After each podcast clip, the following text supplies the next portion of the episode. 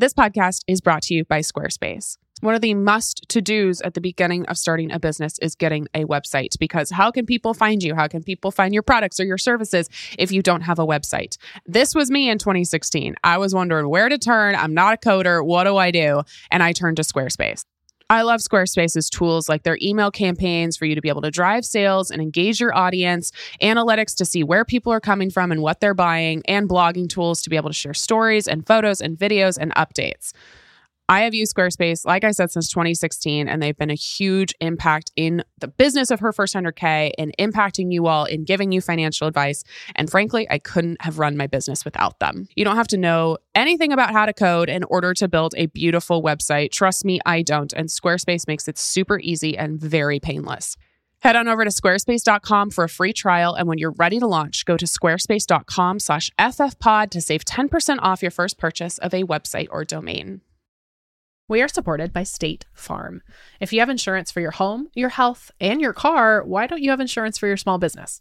So many small business owners I know think they don't need or don't even know about small business insurance. Protecting a source of revenue is one thing, but also, I know for me, my business feels like my baby, and I want to make sure all of my hard work and my team members are protected. State Farm agents are all small business owners too, so they know how to help small business owners choose personalized policies that fit their budgets. Like a good neighbor, State Farm is there. Talk to your local agent today.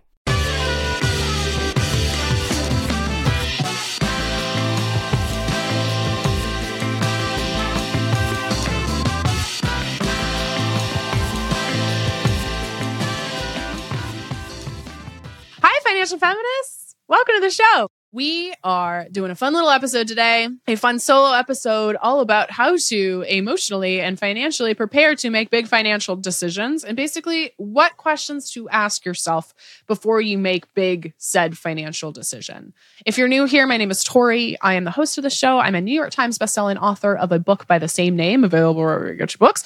And we fight the patriarchy by making you rich. We teach you how to save money, how to pay off debt, how to start investing, how to grow a business if you want but how to just be a better, more rounded person so that you can use money as a tool to not only better your life, but better the world and your communities. And if you're an oldie but a goodie, of course, welcome back.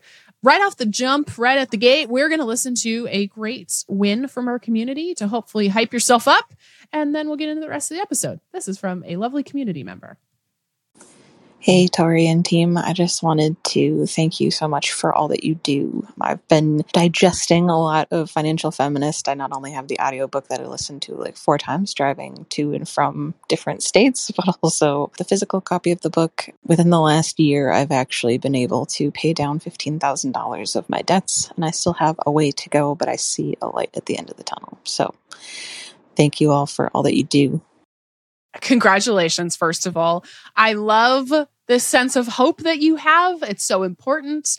And it sounds like you've become really comfortable with the mindset that we always say for paying off debt and for progressing financially, which is progress over perfection. So, congratulations. I love that you have paired Financial Feminist, the podcast, with a little side of not only Financial Feminist, the audiobook, but Financial Feminist, the physical book, too. It's like, it likes nice little steak and meat and potatoes. It's like a whole combo meal. So thank you so much for your support of our work and congratulations. We're cheering you on. That's so exciting. All right. In the spirit of our community member, let's talk about how to make some big financial decisions and all of the things we need to consider and think about when we're about to make that decision. Off the top, as you know, if you've listened to this podcast before, as you know, if you've read my book before, I want to first say that personal finance is personal. Everybody's different. Everybody has a different life. Everybody approaches situations differently. There's some of these questions or some of these life events that we're going to describe today that you might not ever have to ask yourself. You might not want to ask yourself because this is just not about you or about your life. And ultimately, although I can give you a ton of guidance and I think good advice, you are your own best judge of what sort of prep you need to do, what your life needs to look like in order to make you happy and content.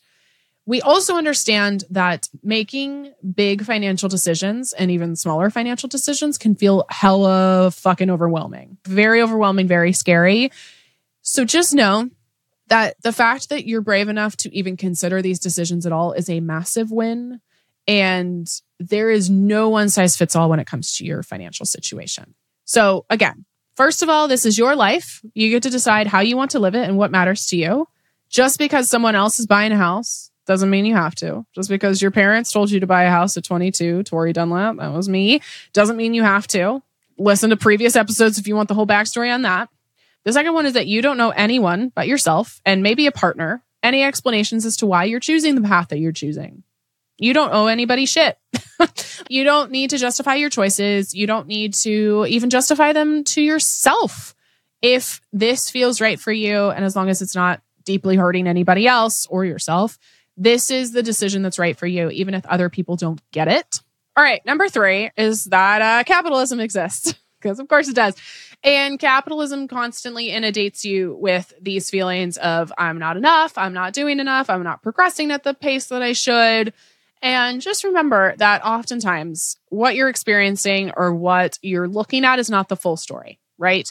That person in their early 20s who's buying their first apartment, the lavish vacation, the crazy wedding, the quitting their job to start a business, all of these things you don't know what's going on in their life, just like they don't know what's going on with yours. They could be getting financial support from their families. They could be getting that lavish vacation comped. Like, who knows? So, this feeling that you're not enough, one, that's bullshit. And two, we need to not judge other people and judge their choices, just like we hope that others aren't judging us. And finally, a good reminder you are also the person who has to live with your choices. This is not to sound like, ominous or scary, but your life is yours. You have to live with your choices. You have to make sure that you feel all of that pleasure and joy and ease and like you're actually making choices that align with your values and align with the life that you want to live. So, what has been a resounding theme on this show for the past year or so, if you are living a life that causes you to rethink all of your choices when your head hits the pillow at night, I would encourage you to investigate that further. Let's talk about some of the big common financial decisions and how we might weigh them out. First, before we get into any of these decisions, we need to talk about personal finance 101, true 101, and that is making sure you have an emergency fund before anything else. I tattoo this on my forehead. We say it in almost every fucking episode we do. It's also all over in my book, all over in our work regardless of how much debt you have, regardless of anything you want to do in life, regardless of how you want to spend your money, I need you to make sure you have an emergency fund first. This emergency fund should be at least three months of living expenses, and it should live in a high yield savings account, an HYSA. For our recommended high yield savings account, you can go to herfirst100k.com slash tools. Took me less than five minutes to sign up. There's no fees, no minimums. It's FDIC insured. This is where all of your short term savings should live is a high yield savings account. And if you don't have one, you are losing out on a bunch of money in interest. So, as a reminder, before we get into any of the rest of this, you need an emergency fund first, and that emergency fund should live in an HYSA. Okay, first question Should I take out student loans? I am looking to get my bachelor's degree, maybe an advanced, more advanced degree than that. And I'm wondering, should I take out loans in order to do so? We're going to run through the questions to ask yourself.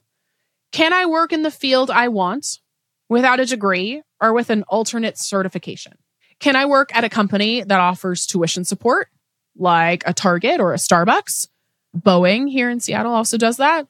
Is there a state school or even a community college track that would be more affordable and offer better financial aid? Our lovely podcast producer, Kristen, lives in Tennessee, and Tennessee offers free community college to residents with some stipulations. So, three good questions to ask yourself Can I work in the field I want to or that I'm interested in without a degree or with an alternate certification? Can I work at a company that offers tuition support? And is a state school or even a community college going to be more affordable and offer me better financial aid? I also want to add a question that I asked one of our team members who has since moved on, but was one of the original team members at her first 100K, Olivia. And I remember Olivia came to me before she was working at her first 100K and she asked me, should I finish my college degree? she had like started doing some work for us and was still in college and had kind of become disenchanted with the college experience. And she was trying to figure out uh, should I just quit or do I need to finish? The question that I asked her to ask herself was thinking not just about her in the next three to five years, but also her long term career. She knew what she wanted to be doing. She was already starting to do it, which was marketing and content creation. And you don't really need a degree for that. But I asked her if she would regret not getting a degree as she progressed through her career, if it meant that she couldn't get a job without it. I think oftentimes we, of course, only know what's in front of us and we can only make decisions based on what is in front of us. But also zooming out and asking ourselves, well, we're probably likely to change. We're probably likely to be different people as we continue to grow. Is a college degree something I want in my back pocket as I grow and change and potentially want something different? So, this is also a good question to ask yourself. Basically, am I going to regret not getting a degree? Now, of course, the other question is, am I going to regret taking out student loans? So, if loans are the only option, I need you to make sure you understand the loan terms. We've discussed this before in previous episodes, but are the student loans private, meaning they're through a private institution? Are they public, meaning they're federal loans? Or are they some sort of a mix? A reminder that private loans can be refinanced in the future. And some public loans are available for student loan forgiveness if that actually ends up passing. Another question to ask yourself is what loan forgiveness programs might exist in my chosen field? And I want to just go back to the top. Is there anything I can do to help lessen the burden and impact of my loans?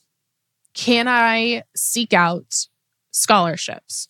Can I work on campus? Can I think more strategically about graduation? I have a lot of friends who graduated a semester or sometimes even a full year earlier, and that ended up working out for them.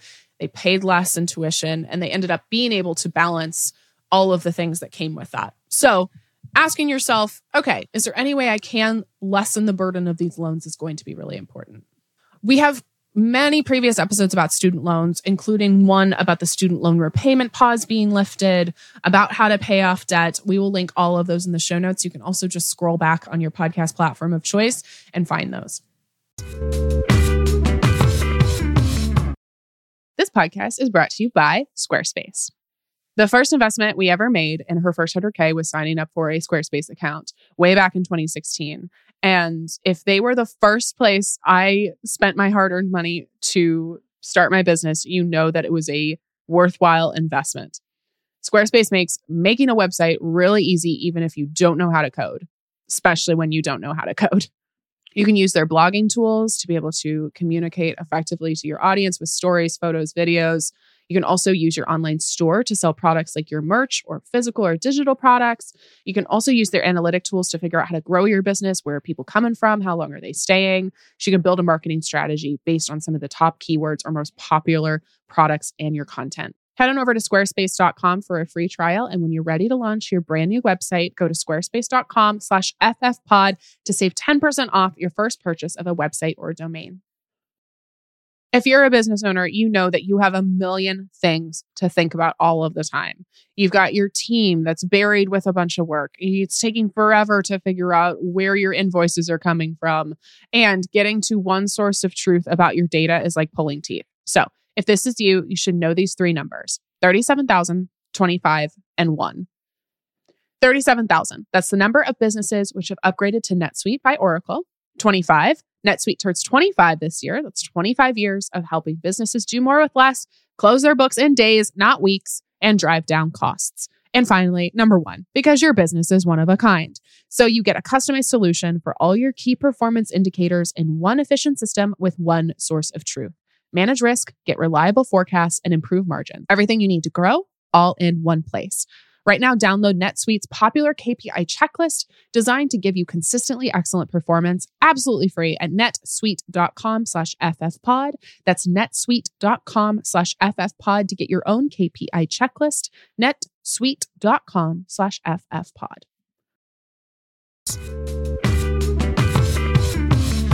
All right.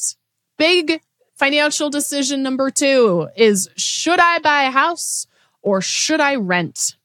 Some follow up questions. As you might know if you followed the show for a while, I am a millionaire who rents. I have discussed this on previous episodes with fellow millionaire and finance expert Ramit Sethi. We talked about how we both choose to rent. I also have an entire solo episode about how not buying a house was one of the best decisions I've ever made. So, when we're asking ourselves, should I buy a house or should I rent? Couple follow up questions. Am I planning to live in the area for several years? Do I have the money to put not only a down payment and potentially PMI, which is private mortgage insurance, if you don't have that 20% down payment? Do I also have the money for closing costs? And do I have an emergency fund left over when all of that is said and done?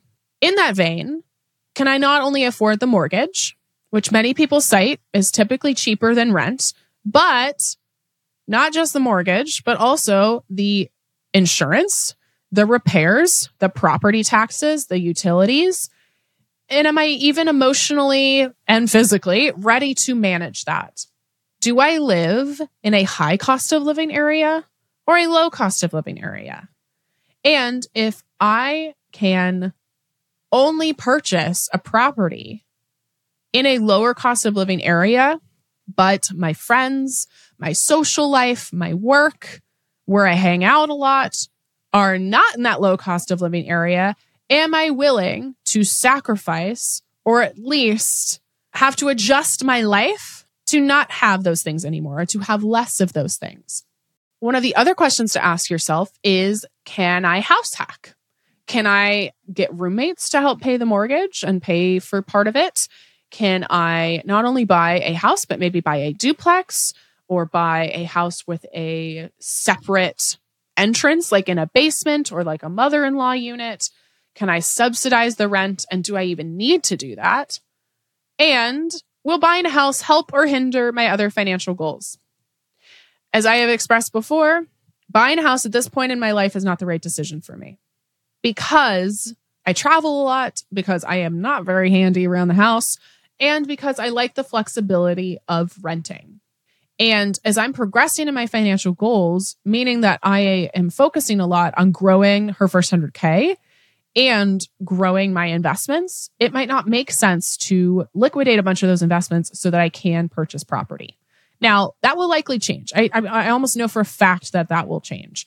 But at this season in my life, that's what feels good right now. Again, I've expressed in many other episodes all of the other reasons why I'm not purchasing a house, including but not limited to I live in Seattle where it's really expensive. It's just emotionally difficult for me to justify spending a million dollars for like a three bedroom house. All of that is in previous episodes, but some really good questions to ask yourself on if I should buy a house or if I should continue to rent. All right, one of the other big financial decisions that we get asked about a lot is should I combine my finances with a partner? This is one of the ones that I'm just going to give you an answer. The answer should never be 100%. If you are 100% combining finances with your partner, that is a big financial no no. It's one of the only hard and fast rules that I have. Usually I'm like, personal finance is personal, and like that's true. But the big thing I say is you should not 100% combine your finances with your partner we just have seen countless women, especially, get in relationships that they can't leave because they don't have their own money. We have also just seen fights and arguments break out because when you're making decisions with two people, it's just harder, right? And if you have some of your own separate money, it's easier to make decisions about your money and how you want to spend it and where you want to put it. And I think people always need a little bit of their own money. It doesn't have to be a year's worth of salary, but it can just be enough money where you can make decisions for yourself, both in these more serious situations, but also in these situations that's just like, like my dad wants to play poker. like he plays poker with his buddies and he buys golf clubs. That's not purchases that he and my mom talk about with each other. They don't need to. And my mom has her scrapbooking money. And that way they have their own hobbies and they can spend money how they want without having to like counsel the other person and make it a huge thing. So let's ask ourselves a few follow ups. One, are they willing to sign a prenup? We talked with Melissa Jean Baptiste about this, about prenups and about how prenup is a dirty word and it doesn't need to be. Please go listen to that episode. But are they willing to sign a prenup? Are they willing to even talk about a prenuptial agreement. And as we mentioned in that episode with Melissa, every single state has a prenup. When you get married, you are actually signing a prenup.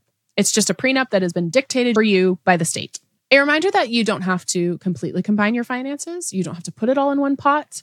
You can have a checking account that's just for you, a checking account that's just for your partner, and then an account for shared expenses. This is what I typically recommend. You can also split finances by income or by expense. And it's just really important to have good communication and to set clear boundaries. I will also say that if you are not in a legally binding agreement with your partner, meaning marriage, civil union, some sort of partnership like that, and you combine your finances, you need to make your own written agreement. You need to make your own written agreement about if you separate, if something happens, you are protected and your partner is also protected. Like, again, I wouldn't go into a business relationship with somebody and start pooling our money and not have a written agreement about whose money's whose, how the contribution happens. We don't like thinking of marriage or partnership as a legal contract, romantic partnership as a legal contract. It 100% is. And we've seen enough Judge Judy episodes to know that a lot of the money that gets quote unquote loaned out does not get repaid. So, if you are going to combine finances, make sure you have a legal document in place that outlines that. And if you do not feel like you can have a productive conversation about finances with your partner, hot take, you need to break up. or you need to start working on that with each other. Finances are the number one cause for divorce, number one cause for separation if you don't feel like you have a partner who is willing to have hard conversations, including but not limited to money, sexual pleasure, what constitutes cheating. Now I'm just on a rant, but like if you're not, if you can't have these conversations with your partner, it's not going to go well. It's not going to go well. So start having conversations with your partner about money. We've talked about this before in the show. And if you're wondering if I should combine my finances, please make sure you have some sort of legal document outlining what this actually looks like. All right, finally, our final big question of course, there are many more. If you'd like us to do part two, let us know. But one of the big questions that I get asked and that we get asked to her first 100K is Can I quit my job? Should I quit my job? When can I fucking quit my job? Follow up questions. One, do you have that emergency fund? And do you feel like it's enough to be able to support you while you either go for entrepreneurship or you find something else, you find another job? And while you look for a new opportunity, can you pad it further? Can you add more to the emergency fund? This is also, again, a perfect plug for a high yield savings account because your high yield savings account is going to help you beef up that emergency fund without you doing anything. So if you want to quit your job someday, get a high yield savings account. If you want to not be stuck in a situation long term, get a high yield savings account. Some of the signs it's time to leave your job. Your boss is toxic, does not support your growth does not advocate for you, does not check in with you, and you don't see any chance of that really changing.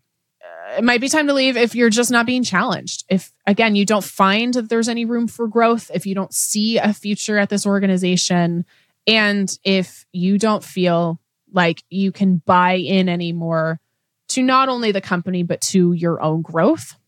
If your compensation is way below industry standards, and it's not going to change, meaning you have actually asked for a raise.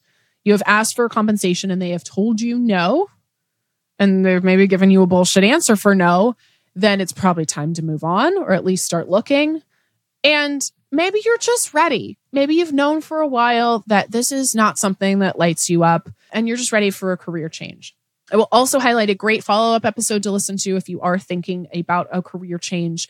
And that is the episode about a good enough job with Simone. We will also link it in the show notes about our relationships with work and about becoming disillusioned with work and about what we can do about it.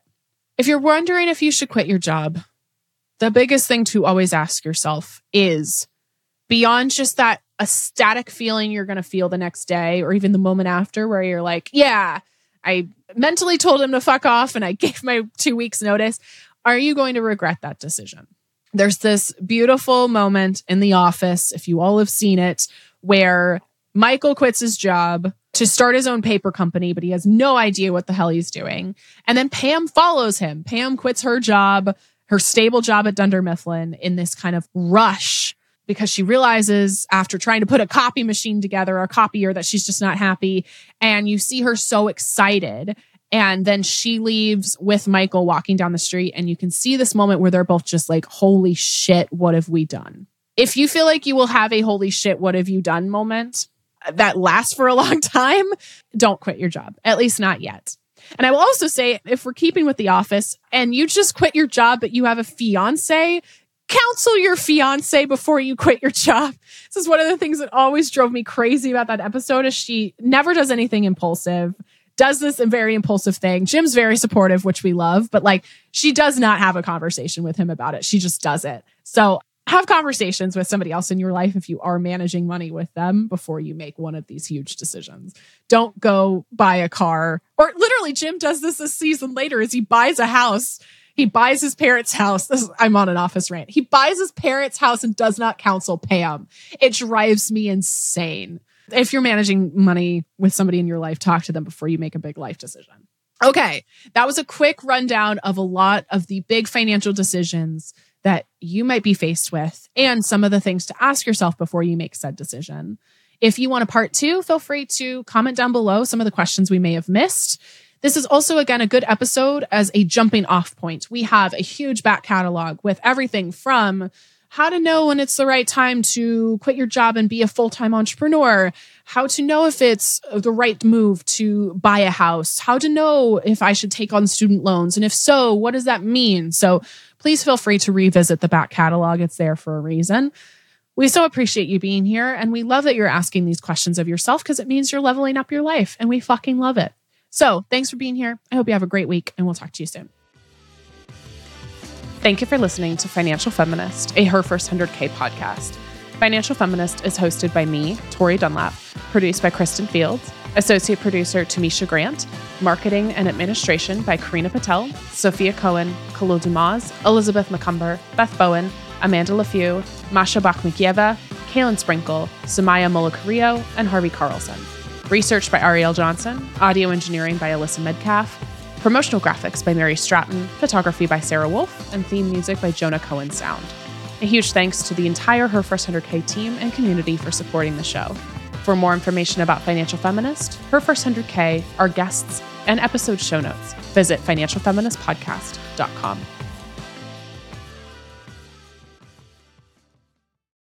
This podcast is sponsored by Squarespace. You can use Squarespace's online store, their digital downloads, their analytics, their blogging tools to be able to serve your audience in the best way possible. Head on over to squarespace.com for a free trial. And when you're ready to launch, go to squarespace.com slash ffpod to save 10% off your first purchase of a website or domain.